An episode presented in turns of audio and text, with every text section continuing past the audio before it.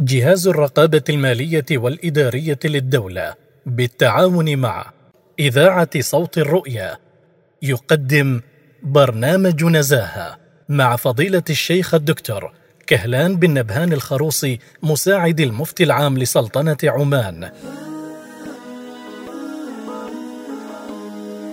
كن في حياتك بالصفات وجيها.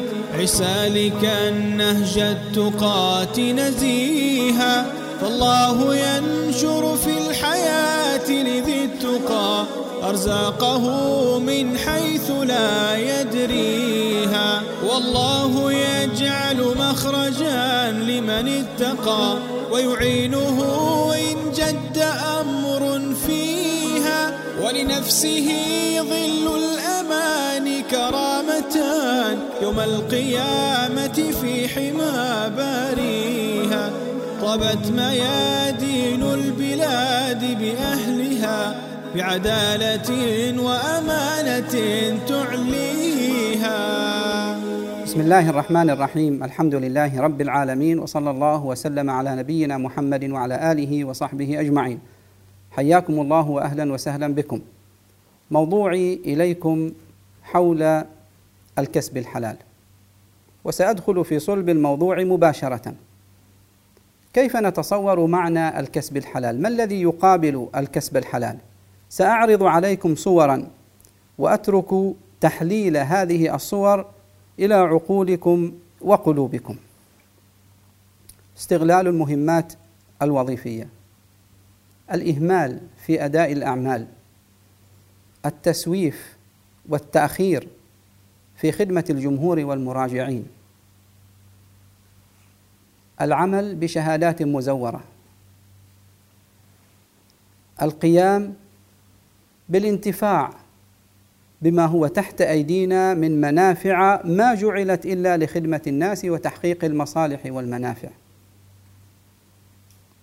الإهمال في أداء ما علينا والسعي إلى التسلق على ظهور الآخرين. بيع سلع مغشوشة منتهية الصلاحية أو أغذية زراعية وأطعمة من خضروات وفواكه وفواكه مغشوشة بمبيدات أو بهرمونات دون الإفصاح عن ذلك. كلنا يتفق أن هذه الصور وغيرها الكثير مما تعرفون إنما هي مما حرم الله عز وجل وأنها مخالفات شرعية وهي في ذات الوقت مخالفات وظيفية نسأل عنها حين نقف بين يدي الله تبارك وتعالى كما نحاسب عليها في حياتنا الدنيا هذه. لكن الأمر لا يقف عند حد أن إتيانها إنما هو من المخالفات الشرعية بل لا بد أن ننتبه إلى أن ما نتحصل عليه من اكتساب من أرزاق من جراء مثل هذه الأفعال إنما هو من الكسب الخبيث والعياذ بالله. لأن الله تبارك وتعالى حينما أمرنا في كتابه الكريم بأن نسعى في مناكب هذه الأرض لاكتساب الرزق ولإحيائها وعمارتها أمرنا بأن نكتسب الطيب. أنفقوا من طيبات ما كسبتم ومما أخرجنا لكم من الأرض ولا تيمموا الخبيث منه تنفقون. ثم في مقابل هذا بين لنا أن انواعا من الكسب الخبيث لا يقتصر أثرها على أن فاعلها إنما يأكل سحتا والعياذ بالله وإنما نجد في القرآن الكريم أنها تقترن دائما بالإثم والعدوان. فالله تبارك وتعالى بين عن بعض الأمم أنهم كانوا يقعون في أكل الاثم في الإثم والعدوان وقرن ذلك بأكلهم السحت.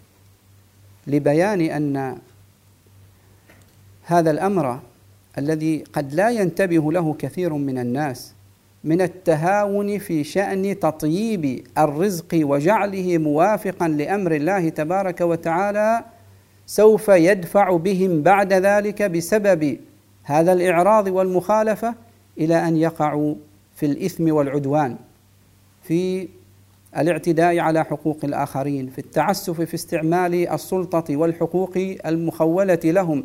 في نشر الفساد في المجتمع مما يؤول من بعد إلى تقويض أركان المجتمع وكل ذلك بسبب الإعراض عن الكسب الطيب الحلال.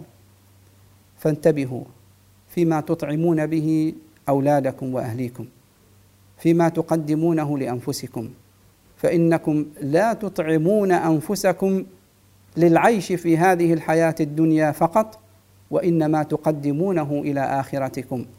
والله تبارك وتعالى بين بعض الأصناف التي حرمها من الكسب الخبيث وبين عاقبتها فقد قال في كتابه الكريم فإن في صنف من هذا الكسب الخبيث فإن لم تفعلوا فأذنوا بحرب من الله ورسوله. وقال في هذا المحرم في الربا المحرم قال يمحق الله الربا ويربي الصدقات. وكذا الحال في سائر أنواع الكسب الخبيث. فلننتبه لأنفسنا ولمصالح مجتمعنا ووطننا. نسأل الله تبارك وتعالى أن يبصرنا بعيوبنا وأن يهدينا إلى ما يحبه ويرضى. والسلام عليكم ورحمة الله. كن في حياتك بالصفات وجيها. عسالك النهج التقات نزيها. فالله ينشر في الحياة لذي التقى أرزاقه من حيث لا يدريها. والله يجعل مخرجا لمن اتقى ويعينه إن جد أمر فيها. ولنفسه ظل الأمان كرامتان يوم القيامة في حمى باريها. طبت ميادين البلاد بأهلها بعدالة وأمانة تعليها.